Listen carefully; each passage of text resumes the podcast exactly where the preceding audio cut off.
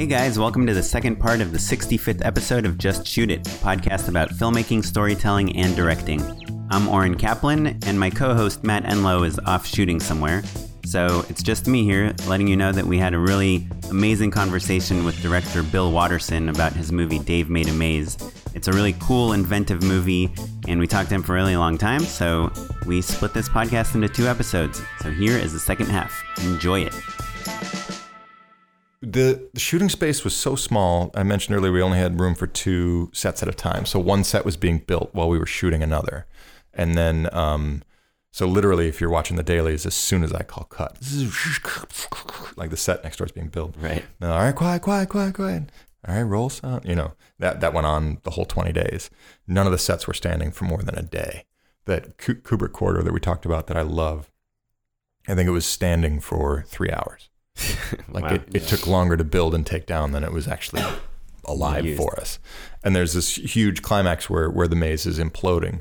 So we had this schedule where uh, on on a set that wasn't quite built, we would block the actors real quickly, have a quick blocking rehearsal, send the actors to vanities, quickly come up with um, our shot list based on some of the blocking that we saw, um, shoot the scene, wrap the actors, get them onto the next set, and basically repeat that process.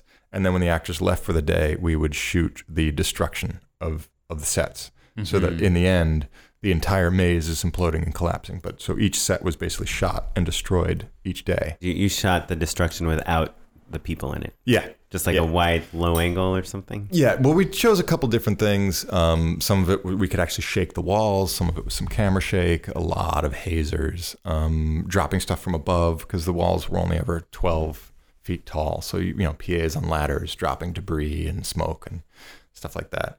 And shooting it slow motion so everything looks like epic and larger and, and, and weightier than it is. But because everything was being built on the fly and because we were shooting on the fly, um, a lot of our shot lists had to go out the window because the set was much smaller than we thought, or mm-hmm. it didn't do, some of the gags didn't do quite what we thought they were going to do. When you're doing all practical gags and you don't have enough pre-production, a lot of things go wrong in the moment. And you're like, there's one scene that I rewrote because I was like, okay, the stuff that we thought was going to happen isn't ha- the origami pit scene mm-hmm. when they're attacked by these giant cranes. The you know the, in the script the cranes fly down from the uh, from the opera seats and there's this whole battle, and it just wasn't going to happen. It wasn't working, and I didn't know that until the day of. So I was like, take five, and I just went in. in I was going to say my office, but I just went in a corner I mean, and into your box, in yeah, box, yeah, and rewrote the scene to to do. We could shoot what we could actually physically do. And that happened a couple times with a couple gags. That was the one that stood out the most um, as like ha- actually having to be radically rewritten. And then because it was being rewritten, then we had to identify certain things completely differently than we had intended with storyboards and stuff like that. Did you, because of the nature of the way that you're building and, and shooting things, were, did you get to shoot in any sort of sequence? Like, were you allowed to shoot in order or? Definitely not in order, but we were lucky in that the apartment took up two thirds of the whole space, mm-hmm. the apartment that is sort of the, the bookends, the film. Um, so we didn't actually see what the maze was going to look like until day six, I think. And when it, when that first maze entrance went up and you saw what they were going for, everyone, everyone's shoulders just went down an inch or two, and we're like, this is gonna be cool. Yeah, yeah.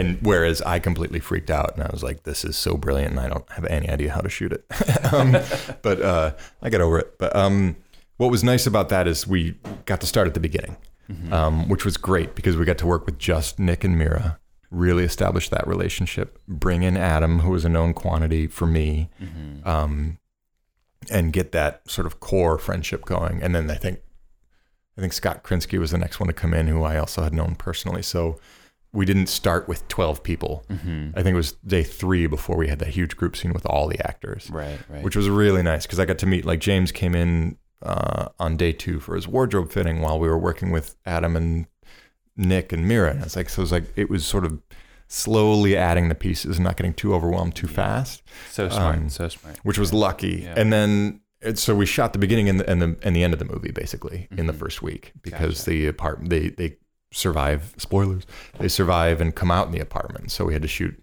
that um, and then there's that sort of emotional climax that's very arty and, and indirect where they're um, it seems like Nick and Mira have come back and, and, and gotten back home, but it's actually a, an illusion.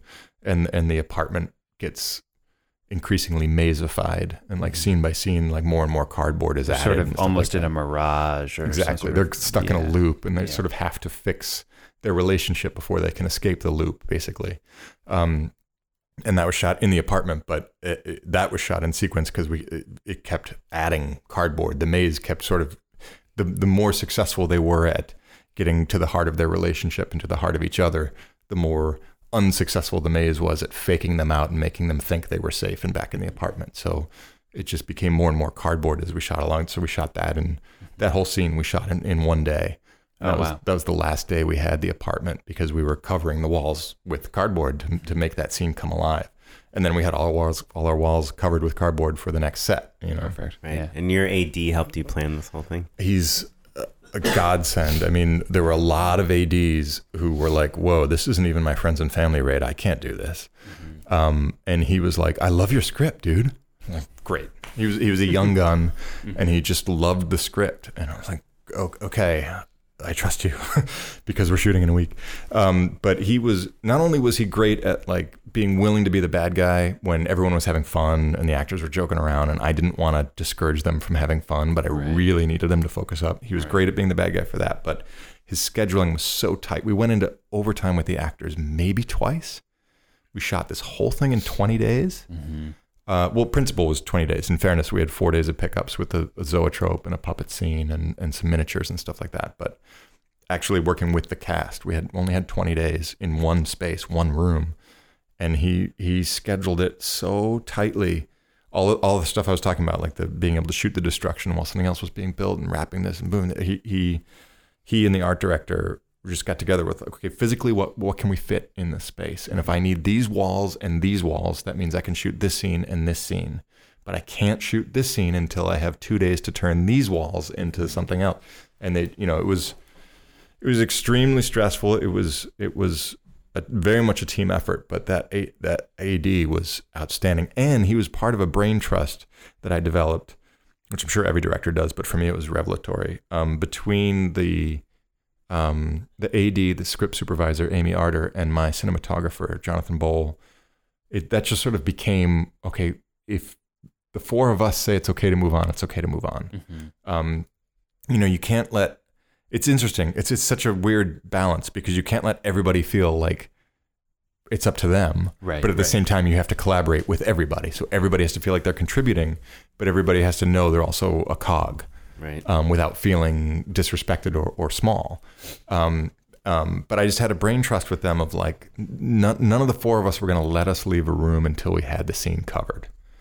Um, so it was great with like the Amy Arter saying like, does it buy you anything if, you know, you get this entrance a little quicker for this? And then, and then when I was like, I think I'm ready to move on, Alex, the I, I, Alex Armero, the A D, would say, um, do you need them coming in from the left because of what we shot mm-hmm. in the other, you know, and, and they made me, you know, they challenged me to, to be like, no, I don't need that because, da, da, da, da, you know, which right. was good. Yeah. The continuity, direction continuity is probably tricky when you only have one room to shoot at a time. Exactly. And we were saved because the movie is so modular. They're going from room to room that like, and, right. and we had Leonard, this character's uh, arc to cut away to, Um, to make you feel like, well, okay, we see them in this room, and then we see Leonard, and then we see them in this room, and you get the sense that they've been journeying for hours in between. Right. Right. So you don't necessarily, we, we stayed on top of it, but you don't necessarily have to go, okay, if Nick left, then Mira, right. then Adam, then in the next scene, it's got to be Nick, then Mira, then Adam. Right, you know, yeah. We did do that, but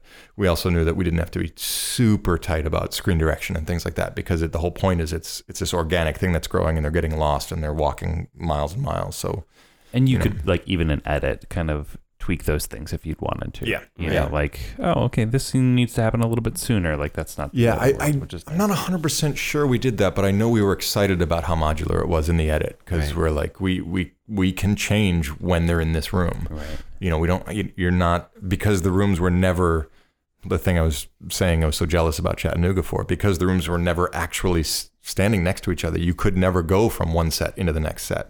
Right. Would you just build like kind of corners so you can shoot through the yeah, door? Yeah, they did a really good job of um, of entrances and exits that uh, were shadowed and, and you know, a, a false walls to make it seem like right. it went on forever and stuff like that. Have you guys seen Cube, the movie? I saw it at a bar with the sound off. And I was like, yeah. I need to see this movie. In, in college, you know what it's I mean? This, like, but it's like a sci-fi story where they cast like five people that look like famous American actors, but they're just Canadian actors. um, it, but they built one cube and they would just change the lighting. You know, each cube is a different color and it's they're in this giant three-dimensional grid of cubes. You know, right. There's six pathways they can go from each room, and then they would just, you know, put different traps and things in each room, and it was really cool. We definitely we had like a we had like maybe twenty feet of a hall that was like an S, and oh, cool. um, we shot it a hundred different ways. Like we just we re, we lit it differently. We moved boxes around. We hung we hung actual swinging lights that had cardboard covered on them, like practicals that were in the shot. But there's a couple chase sequences, which is just running down the same hall over and over and over. Well done, well and like done. Shoot the feet, shoot yeah. the you know, shoot the right. shoulders, shoot the you know, shoot the close up on the Minotaur's nose. Well, I think also like because there's such a handmade quality to your film, you know, any like you know, like oh, okay, there's probably not literally like a, an acre of of cardboard maze, but that's part of the charm of it. Right. Yeah, we right. we always said that the, the jankiness, that was the word that we used the most on set. The jankiness was baked in. Like right. The, it, of course, the practical effects were too. If if it's a movie about an artist who makes things with his hands and everything, of course you're using stop motion and right. miniatures and puppets. You have to, it, otherwise it's just a wasted opportunity. But also because it's made by hand, it's okay if the glue drips, the mm-hmm. glue sticks are dripping off, and there's pencil marks, and you know. Right. It's okay if the walls wobble a little bit. Like that's that's yeah. that's part of its charm. And somebody asked me what I would have done differently with two hundred million dollars, and I was like, I don't want to make a shittier movie probably yeah. because yeah. that was sort of the whole point. Sure, was, like right. build the whole maze, maybe. Right, right. And yeah. we had talked about shooting on green screens, all C G yeah, maze. Like I don't, I don't, I wouldn't have enjoyed that for this. Oh, right, um, right. We talked about like there's there's a scene at the end where they're they're cutting using a, a samurai sword to cut all the way to the center, and of course when you when you cut the maze, the Minotaur reacts, and it's, it's, it's a very exciting scene, hopefully. Um, and we talked at one point about doing a green screen shot and then having a miniature and doing an overhead and seeing this. Mm-hmm. The, and it's like, yeah, it's conceptually interesting, but I actually don't think it would work. Like what works about yeah. this is that you never get out of the maze. You're, right. you're as trapped. The audience is as trapped as the characters. It's so if you have this and claustrophobic, yeah, right? you're you the, you're the, the fifth beetle. Yeah. yeah. yeah. You, you're on the journey with them. And then if you have this bird's eye view, then you're like, it would yeah. totally take you out of it. Yeah. And also we couldn't afford it and it was complicated. So maybe we were just justifying it to ourselves, right. but really random reference, but you know, Garden State, Zach Braff's movie, it played at Sundance, wherever it played. And then before it got distribution, they gave him like half a million dollars to reshoot some stuff and to just make the movie a little flashier. Is that why there were all those crane shots all yeah, of a sudden? Yeah, so you remember yeah, that yeah. scene where they were yelling on top of like a cliff and yep. like that Ooh. turns into a giant drone shot? Like it's that's so like one bad. of the shots they added. And it's like you're saying, the movie had a scope and a size and a tone that felt and right. Intimacy. And then Yeah, and then all blown. of a sudden you have these giant, super wide, like aerial shots. That and shot like, is maybe my least favorite shot of that movie ever. Like, literally. But that's yeah. like what you're. You had the foresight to say like that's an awesome shot, but it just doesn't fit in this movie. Yeah, and there's we, a you know, ceiling we were to our maze. Really starting to break it down before you know we went a pretty far, not super far down the, the down the road with it, but we were considering it for a while before we found. And the solution is just a whole series of increasingly tighter shots of the sword, just making impact with different surfaces mm-hmm. and like rooms that we didn't get to visit with right, with the right, characters, right. but that are like, there's like an, a, an aquatic room and a, and a planetarium. And you're like, oh, at the, and there's one room where the we projected one of our cardboard walls onto a stretchy fabric. When the sword hits the wall, it's like, and it stretches. And you're like, oh, there are all these rooms that they've, that they're experiencing seen. that we haven't even seen. And it's all super, t- I mean, it was me using the sword, so you don't see any actor's hands even. Um, right. It was all super close and intimate and the exact opposite of the shot we were planning for, to, to create the same sense. And I think it was, it was far more effective for it. Uh, so Bill, so Bill, you've got the audience award at Slamdance. Mm-hmm. You got a killer movie for sure. It's going to find its way into movie theaters, Netflix, V O D, Hulu, something like that. Coming right? soon to theaters near some of you in August. Hey, congrats, man. Oh, awesome. Thank you. Um, what what does that mean to uh, your future and your career and your aspirations? I am in a very good place. Um, I was approached. We got a, a fair amount of press going into Slamdance, and I think our movie was different enough that we got uh, our teaser out there. I think Deadline Hollywood ran it. A couple other outlets ran it, and I started getting um, a couple calls from agents and managers. I was unrepresented when I made the the film, um, and. Uh, Out of Slamdance, I got I got great reps, representatives, basically. Oh, where'd you get repped? Um, I'm at U T A uh, and Brillstein. Oh, cool, awesome! And I'm really psyched. And they're they're they're big agencies, but that's not why I signed with them, which is something I'm probably supposed to say. But um, I actually had long conversations with them about the kind of movies I want to make. I want to make weird stuff, and they're like, "We want you to make weird stuff." I was like, "Great, as long as that's the case." You had multiple offers. Like these are the ones yeah. you settled on. Yeah. Um, and, and, and, you know, maybe a bit of advice. I might have rushed that decision. I have no buyer's remorse. I'm in a great place. But, um, you know, there's that sense of like strike while the iron's hot, but you don't know how long that iron is going to be hot. And mm-hmm. when you're at Slamdance and your first screening sold out and your phone's ringing, you're like, is this, is it just tonight that the iron's going to be hot? Or is my right, iron right. going to be hot for a couple weeks? You right. know, because you do know it is going to cool off at a certain point. Exactly. Like it's reasonable. It would be great if it was just one night. That's okay. You right. know, um, and all, all you need is that one. Right. And you're, it's such a, to me, I used to be an engineer before this. And I always talk about how like I had some good days and I had some bad days, but in general, I was like, they're all pretty good. But as a filmmaker, you have these like insane high highs and these insane low lows. And you, you don't want to make a panic decision. You don't want to make a rush decision. And I certainly vetted everybody before before signing. But um, offers did continue to come in even after I had I had made my commitment. So again, no buyer's remorse. I could not be happier with where I am. But but maybe a, a bit of advice is is you can afford to play the field if you if you feel like you've got that momentum going, or maybe. Consider whether or not you can afford it. I don't want to be the guy who tells you that, right. and then your phone stops ringing, and like that fucking Bill guy. Like I didn't sign with um, C I A because of Bill. Right. But basically, by our world premiere, I was I was picked up by U T A and Brillstein, which I, I didn't see coming. It was overwhelming. Um, and you had a, a P R company helping. Yeah. And all that stuff? Yeah. We we had um, Submarine was our sales agent, and there was a P R, uh, publicist they'd worked with that one of our other producers had spoken highly of as well. So they gave us a great deal, and they killed it on the ground.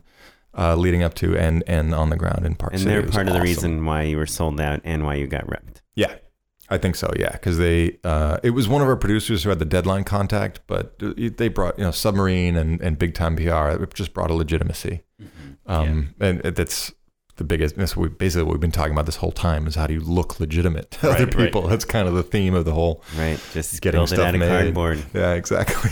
Um, And so the process now is they, they actually hosted a screening at U T A uh, to uh, uh, invite only to, they invited a bunch of studio heads and other creatives and creative producers and people that they just, it's like we said, it's a litmus test. Like you're either going to be psyched to see a movie about a guy who gets trapped in a box or you're going to think it's dumb. And if you're going to think it's dumb, we're probably not going to want to work together. Yeah, sure. Because I think it's pretty awesome. Um, so then there's the process has been going on a lot of generals and then um, generals is uh, short term for general meeting. Um, where you meet with a production company, you sort of get to know each other, feel each other out. And then sometimes they say, so what do you want to do next? And you sort of can organically bring up, mm-hmm. it's not a pitch meeting, but you can organically bring up some of the ideas, some of the things you're thinking about.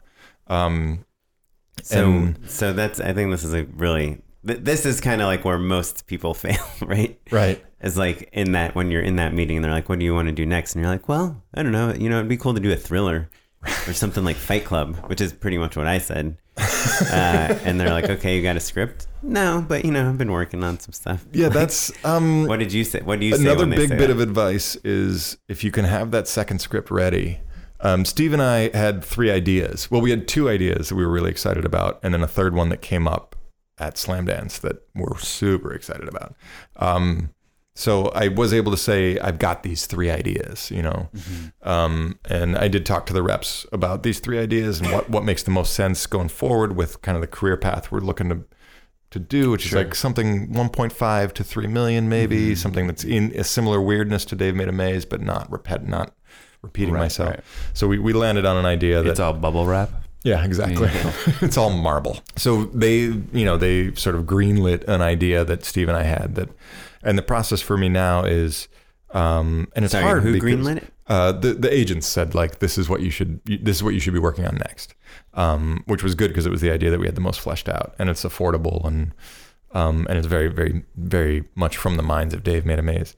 So, um, but the script isn't there yet. Steve and I are working on that now. So what I have done in the meantime, and I highly recommend this because it really helped me get my head around the project, and it certainly helps other people understand what I'm going for, is a lookbook. Like a really nice Photoshop, mm-hmm. you, you know, using a ton of visual references and starting to talk about your themes. And then as you start to do that, you start, uh, again, starting with that theme, then the story points start to reveal themselves to you. And, and it just all starts lining up pretty nicely. So I just finished like a thirty-five page lookbook that is the major story beats, the major characters, a couple casting suggestions. Mm-hmm. and uh, and the themes and, and sort of the visual approach. And where are you pulling those images from? Um, it's just all Google image searches, films that I love, actors that I love, moments that I love. Um, for example, this one has a monster in it. So there's one collage that's these classic Harryhausen monster moments. And it's like, yeah, it's going to look better than Harryhausen. I mean, Harryhausen is a Just god. To say what? Yeah. yeah. Um, it's, it's going to, it's going to be slightly more modern than Harryhausen in terms of its, its reality, but it's going to make you feel like that felt. Mm. Cool. Um, so it's that it, it's just it's a lot of it is about um, is, is about generating a feeling and having not things that either are super specific, so you're like that, or vague enough that you can project your movie onto what's going on, like color palettes and things like that. In this lookbook, are you taking it with you on these generals? Are you saying no, or as like a leave behind? This is going to be the no? follow up for the generals. Mm-hmm. Um, it's sort of, you know, it's, it's a chess game. I'm buying some time so we can write the script and, and finish it more. Also, there's a chance, you know, based on how much they like Dave Made a Maze and whether or not they're really excited about the lookbook, there's a chance to get some development money mm-hmm. or to set something up early. Like two, two of the generals I've walked out of, they're like, we want to make a movie together. Um, based on, you know, just personality, what we riffed on and some of the ideas we talked about. Production companies. Mm-hmm. Um, so then if I can follow up with this, then there's a good chance that we could get an attachment early on, you know, and, and continue basically between us and whoever listens uh, to buy time to, to get the script where it needs to be. I mean, we had the luxury with Dave Made a Maze of luxury of taking three years to raise the money. But in those three years, we could just keep going back to the script and just mm. tightening and tightening and tightening. We don't have that now. It's, it's a lot like, you know, a, a band spends five years finding its sound and making its first record. They get right. a deal and they're like, we need your second album in six months. And like, well, we had five years to, right. You know, and now suddenly we just have to crank out songs. That's not what we do. Right. Um, there's there's definitely a parallel there. So I, I would certainly advise you to be prepared for that. Like I knew the question was going to be, what else are you working on? And I, the answer is not this script that I'm handing you, but I had an answer. Mm-hmm. And just to be clear, even though you're with a giant agency, even though you're with a giant agency and this oh, great yeah, management I'll come company, back. I'll come back. Just kidding. Will you come back to our podcast? No, even though you're this giant agency and this great management company and you tell them, here are some ideas I'm throwing around, and they say, go and write this one. No one's paying you to do Correct. That. Yeah. It's all, it's all on spec, which is tough because, you know, all of our personal money is in Dave Made a Maze, and Dave Made a Maze, I couldn't ask for more out of the festival experience, but it's not making money and it costs money to go to festivals. Even when they fly you out, it's still. Do you know about the screening fees? Yeah, we've been we've been negotiating screening fees, um, but that doesn't come. You know, all our screening fees together from twenty festivals doesn't pay for the trailer that we just had to shell out for. right, know? right. But um, I think eventually, once because you've been to a lot of festivals already, that's something we didn't. When my first movie came out, we didn't even know that you could say like, instead of buying me a ticket and getting me a hotel room and all this stuff, just give us like five hundred dollars. Yeah, that you can do that. Yeah. But then you know, I mean, we, it all went back to our movie. It's not like it went personally to us, but. It was still something that was like generating a little revenue and giving the movie a little like f- financial value. And you didn't feel bad about not going to all these festivals. Right? Yeah. What's crazy is what, and what I was not prepared for at all. And I'm going through right now is how expensive, stressful and time consuming the, the deliverables are for a distributor. Oh yeah. I don't know if you guys have talked yeah. about that before, but you know, we haven't really, have we? I don't think so. It's, it's a lot. Like yeah. the, the, I mean, technical things like chain of title and, and script clearances right, and, and E and O insurance, E and O insurance, um, M P A rating. If you're going to do that, we, it turns out we don't have to. So that saves us a lot of time and money, but Uh, also, we were in a mad rush for Slamdance. We submitted a very incomplete film. We found out on Thanksgiving that we got in, and we were screening in January. And you've Ugh. seen the film. So yeah, the, yeah. the puppet scene had been shot but not edited. Oh, the wow. zoetrope hadn't been designed or shot or edited. We had not scored the film, and we had not begun. None of the reels were locked, and we hadn't begun sound design. Yeah. So we had to do all yeah. of that in two months. That's why when you get rejected by Sundance and Slamdance, everyone's like, well... It's a blessing in disguise, right? Because you actually get to finish your movie. Right. right. So we screen, we went in saying, okay, the movie we're screening at Slamdance is not the movie we're going to distribute. And then we got a distribution deal, which is, you know, we're in the one percent of movies. And right. they're like, okay, we need everything now. And I'm like, yeah. oh, so... And you're like, how but this isn't the movie. Yeah, yeah. This isn't, and uh, these changes that I'm making, these fixes, I'm not going all George Lucas in the movie, but there were things in the sound mix that were missing. There were A D R lines that got dropped somehow. There were... Things that just don't, there's one V F X shot that we had we had to go for a digital comp when it was meant to be a miniature, and, and now we have time to. I'm shooting the miniature tomorrow night. Hey, hey, um, awesome! So it, it it it's actually not finished. All those things continue to cost money, and there's a huge deadline hanging over our head right. with these deliverables. So it's like deliverables for a distribution can become a full-time job, and it's one that costs you money. And people don't realize you can negotiate. Like, like a lot, because a lot of companies will just give you like a boilerplate. Like, here is what we need: H D cam, tape, mm-hmm. D V, N T S C, four by three cutout, like this thing, this, all these things that they will never use, but they right. just like, that's their standard list of things yeah. that they want. It's like, from you. We're still like redlining. Printing from nineteen ninety-eight. right. Like, I'm, who needs a four by three, you know, standard def, like interlaced copy of right, your right. film? Interlaced, but they'll nice. probably ask for it, you know? We're still, we're we're going with the company we're going with. We're super happy with them. They're, they couldn't be more, they were at the world premiere. They've been, they've wanted us ever since. They're super enthusiastic, great company, honored to be with them. But we're still, even as we're get, handing in our deliverables uh, at, at considerable time and expense to us, we're still haggling the contract. We're still negotiating sure. the contract. Yeah. And right. it's going to happen. None of us are worried about that. But it's just like, yeah, you can afford to ask for things. You don't have to sign the thing that's handed in front. I mean, it's the same in every industry, but like, know, know your value. Yeah. Right. Something, uh, one of the things you need to submit, deliver with a movie is like a list of time codes and the dialogue that is said at each time code, um, and which character says it. And I did it. The, my movie was, had subtitles, the whole movie. So like I wrote a little like script oh, nice. that would, took my project file and like generated it for me. And my producer recommended me to a few other producers. So for like a few months, I was just like, Dude, someone would give me like five hundred bucks to watch a movie and just like type out all the dialogue in a time code. I had to do it by hand, but uh, it's like one of those things like you never think about that you're going to have to spend money to sure. make a document that has every line of dialogue from your Spanish movie. subtitles. Yeah. You know, even for a domestic release, you need Spanish yeah. subtitles. Oh, you also need a document that describes every shot. Yeah. Uh, so that one actually would take the label of the shot in like Final Cut or Premiere or whatever and have it so it'd be like close up, see you, Michael, or whatever. Nice. And so, um, yeah, it's the deliverables are crazy. Yeah, it's it's it's endless. It's a full time job. Yeah. Well, it, so well, and it never goes away. I was having lunch with a producer yesterday, and it was like, yeah, I, we distributed this movie six years ago, and I literally have to go do something for it today. D V D extras. Yeah. You know, if you're gonna pay for a D V D, you got to have something extra. So we're like scrambling to Dude, find podcast D V D, mics to man. do a. Amen. Commentary track, you know, if, that if you need to borrow them. Appreciate yeah. it. Are you you're going to do a D V D? Yeah, um, I think, and we talked about it, and it's one of the reasons I like the company we're with. With this movie, you know, things like the people in Chattanooga physically building something. It's it's a very tactile film mm-hmm. from beginning to end, and it has it's got cult classic written all over it, or cult written all over it. I want to call my own movie a classic. That's super pretentious, but um, it, I think.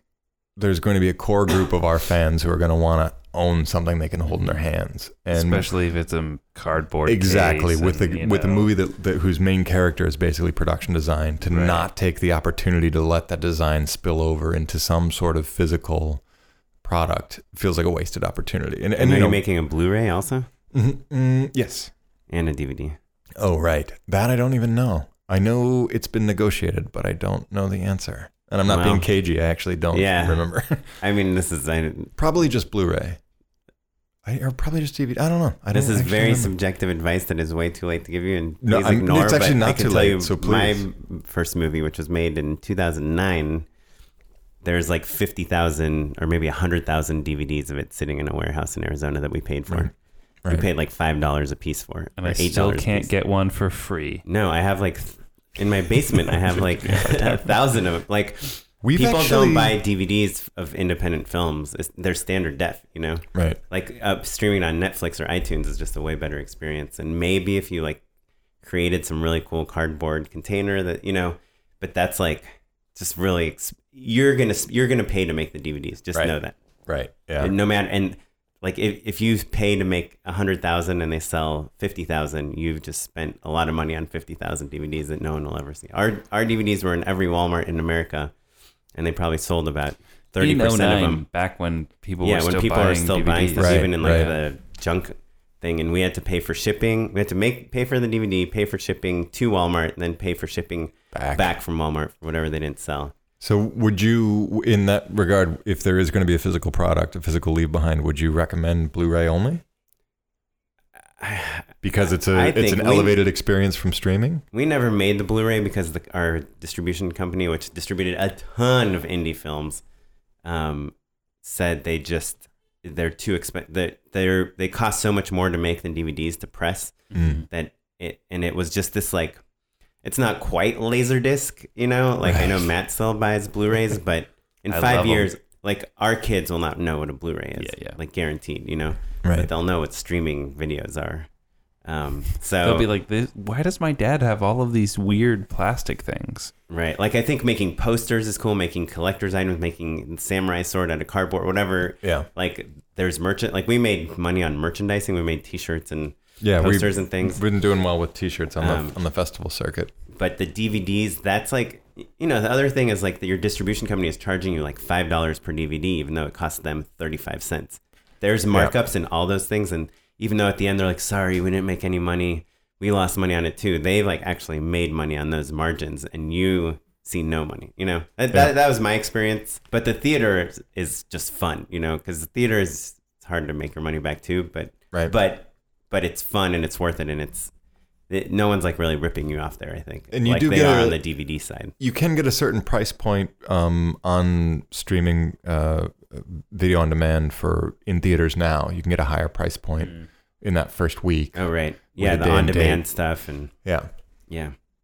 Well, if you cool. hit a certain number of theater, it's all extremely complicated. But right. I think if you play ten cities from a list of twenty-three cities, like Comcast will qualify you as in theaters now on all of their platforms or something like that. It's it's right, that yeah. specific. Yeah, yeah, that makes sense. Um, and so to find out how to see the movie, you go to dave made a maze dot com. We're on Instagram and, and Facebook and Twitter as well, but the dave made a maze dot com actually has a an email sign up where we're alerting by city oh, because cool. we may be doing, it looks like we may be doing a tour of one-offs leading up to the theatrical oh, release in cities where it isn't being theatrically released. Let me recommend driving a tank to each, each Oh, theater. Cardboard oh, yeah. tank. I yeah. really want to see this movie. Bill would not show it to me.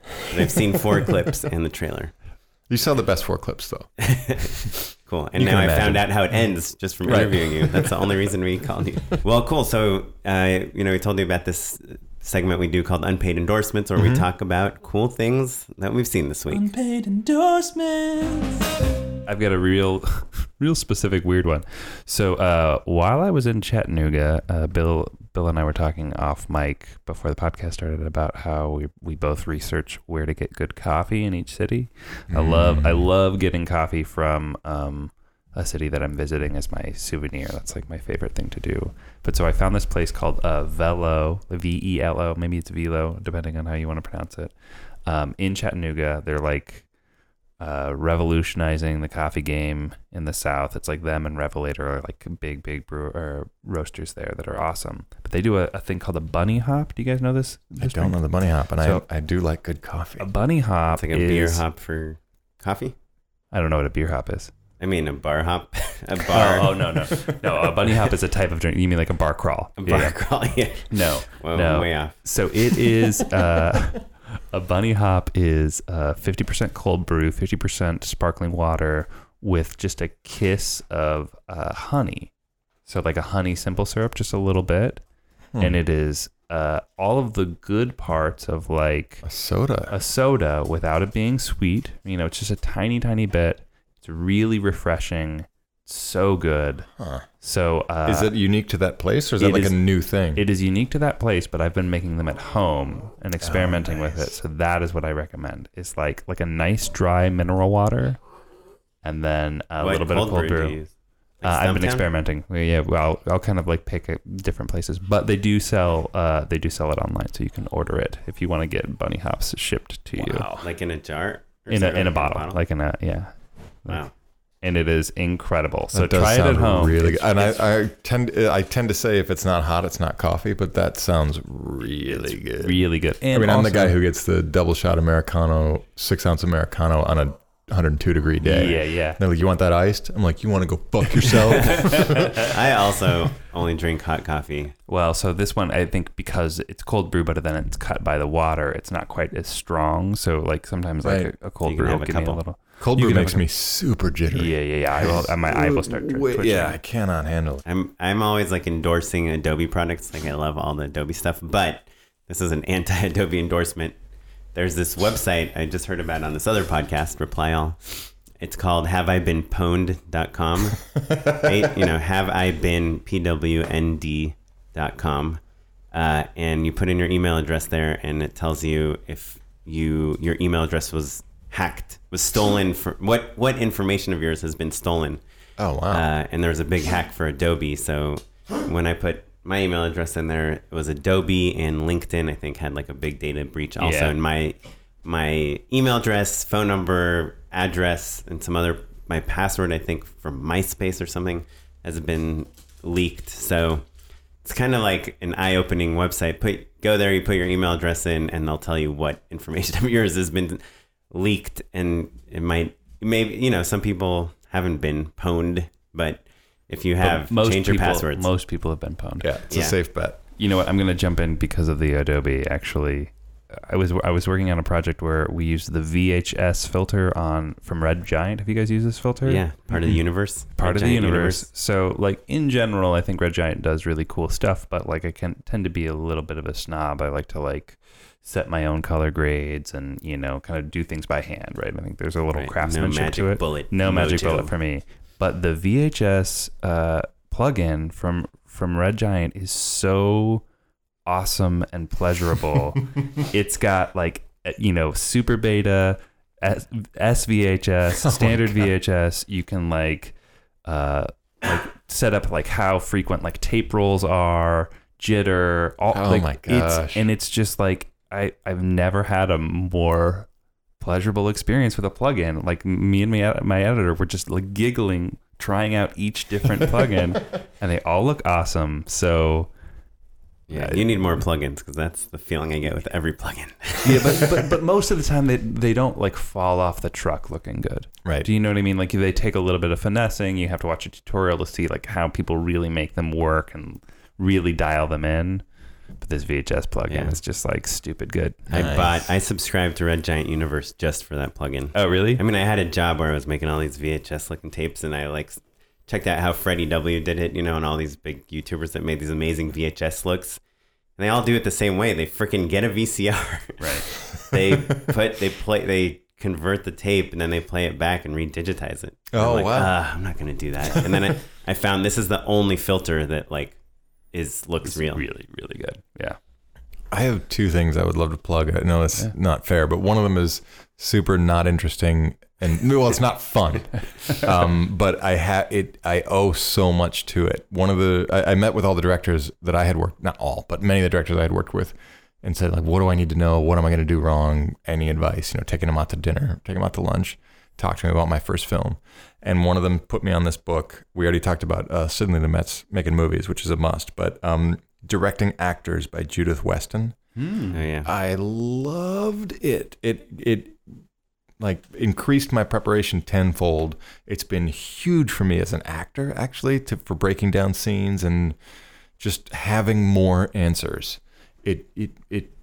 The the biggest thing about being a director is you get asked so many questions and you have to have the answers, or you have to appear to have the answers, or you have to find engaging ways to not have the answers. Mm-hmm. Um, and I had so many more answers because of that book and the work that it encouraged me to do in prepping a scene. I don't touch anything as an actor or a director without going through its process of breaking down a scene. Um, just and to, just, right. I, I, I just can't not thank thank her in that book for that. But it's not super fun. To, well, no, it, to build on that, she does this service, which I used before I made my first movie, where you send her the script and she'll sit down with you for two hours and talk about it. Oh, really? I didn't yeah, know that. And the performances. Yeah. Oh, awesome. And it was really helpful. I mean, it's kind of like a therapy session a little bit, but. Right. Well, most most of these things are. But uh, any acting class I've been in, it's like, oh, we got to talk about this girl's boyfriend again? Jesus. Yeah, right. But um, basically, she just kind of tells you, asks you questions about the characters, and then you just ask the actors those same questions, and then it's like, they're like, wow, this director is really deep. Right. Like, I, I, I love, I loved it. I loved it. She has the second book too, you know, about that one. I don't. It's called Intuition. It's more, it's about directing actors also. Cool. I'll, but, ta- yeah. I'll take a look, because I, I do love that book. I'm so yeah. glad I, I went through it. But the other thing I really want to plug, and it, it's probably past its time, but I don't know that anything is in the streaming world. I don't know anybody who's been talking about Taboo. The, the Tom, game? The Tom Hardy show. Oh, oh, I don't think I know it at all. Exactly. I've never heard of it. It's on F X, uh, or was. Um, I'm sure they're not going to get a second season because it looked insanely expensive. But and maybe it's just I haven't been overexposed to Tom Hardy, because a lot of it is just him walking around with a cool hat. Mm-hmm. And you're like, I got to watch this all day. Sounds like a Nicholas um, Winding Refn movie. But it's uh, it's it just doesn't stumble. It's a whole season that doesn't stumble. The pilot won't light you on fire and make you like die for the next episode, but if you just sit in it, hmm. it's it's one of the most rewarding seasons of television I've ever watched. Oh, wow. And, and what's the what's the premise? What's the I don't even know that I could tell you, because it is so complicated. It's a it's set during the American Revolution. It's uh, ultimately about um uh trade rights. Um, with a Northeast India Trade Company. Why and who is owns, nobody watching this? Exactly. And who owns a certain piece of property near Vancouver that's going to be pivotal in the trade that's to come with the America that is to come, which is not interesting. And yes, that's what the show's about, but that's not what the show's about. Yeah, yeah, It's sure. got like, it's got voodoo, and it's got incest, and it's got um, ghosts, and but it doesn't feel super genre. It just feels like It's it's the eighteen seventies and this shit is going on, yeah. and you just have to live with it. Yeah. Um, it's huh. it's dark, it's grimy, it's very violent. There isn't a single person who's miscast in a giant ensemble. It's all your favorite European actors just killing. Jonathan Pryce, Tom Hardy, Femke Potenta, um, uh, the all all the dudes from Snatch. Like it's just. It's just awesome, and and it disappeared, and it needs to be seen. If you're at all a genre fan, you definitely have to see it, because it does scary and horror in a way I haven't seen on television, but it's not a horror show. It's just so it's so real, and and it, it gets experimental when they go into the voodoo trances and stuff. It's it's so much and so dark and so weird. I've never seen anything like it. I've never seen a series of television maintain a quality level that consistently. Um, it just doesn't stumble. And if you're not sick of Tom Hardy, you're going to fall in love, because I he's just so engaging. Taboo. Oh, also, Bill works for the Taboo. I'm Tom Hardy's assistant. Yeah. Uh, no, wow. I will check it out. I've never heard of it. But do do last beyond the pilot, because it isn't one of those pilots like like Lost or something uh, like that, right, where you're right. like, I am immediately in. You're like, that was crazy, and I couldn't even recap it for you. Right. But there's something about it. And then by the third episode, it was like, I was watching it in real time as it was coming out. And when an episode would end, it was always like, it was like the old days. The episode ended and we were like, God yeah. damn it, I can't wait a week. Yeah, yeah. It was, I just loved being engaged with television like that again. I hadn't had that sort of week to week television experience yeah. in so long. Well, thanks for listening, guys. Thanks for uh, being on the being on the podcast, Bill. It's an honor. Yeah. I know you're on your press tour. I hope we didn't we didn't ask you too many questions. You've heard nonstop. This was very fresh. I don't. I feel like I didn't repeat myself at all. Good. I needed that validation. Um, cool. So, uh, how can we find you again? We have dave made a maze dot com. Yeah, dave made a maze dot com. You your own personal Twitter or website? Uh, yeah, I'm at Bill Tweederson on Twitter. Super clever. Solid. Yeah. Uh, I'm I'm not that Bill Watterson on Instagram, because I did not write Calvin and Hobbes. Right. But then again, neither did you, um, which is my tagline on sure, Instagram. Sure. So I shouldn't have right. repeated that. Since I'm a one, one trick uh, pony. Um, Used up all your material. And then I do, ha- I, I do have a professional Facebook page at William Bill Watterson. I don't use it a ton because I'm actually doing most of the social media for Dave. So mm-hmm. if I'm going to do something, I want to do it for the movie, at least at this stage. Right. Um, and then I'm going to make a super weird movie about a musician that has a bunch of monsters in it. So watch, watch awesome. for that. Looking forward to it. Yeah. Cool. Well, you can find uh, our more about our website and the show notes and everything at just shoot it pod dot com. Uh, if you get a chance to leave us a review on iTunes, we really appreciate it. And we'll read your review just like we did in this episode. And uh, you can give us a call at one six two six two shoot one. Yep. Leave one. us a voicemail. We're looking forward to it. Uh, you can find us uh, on Twitter at Just Shoot It Pod, and me at Mister Matt Enlow. And me at Smitey Pyleg. And the music for this episode was provided by the Free Music Archive and the artist Jazar. Thanks, everyone. Bye. Bye.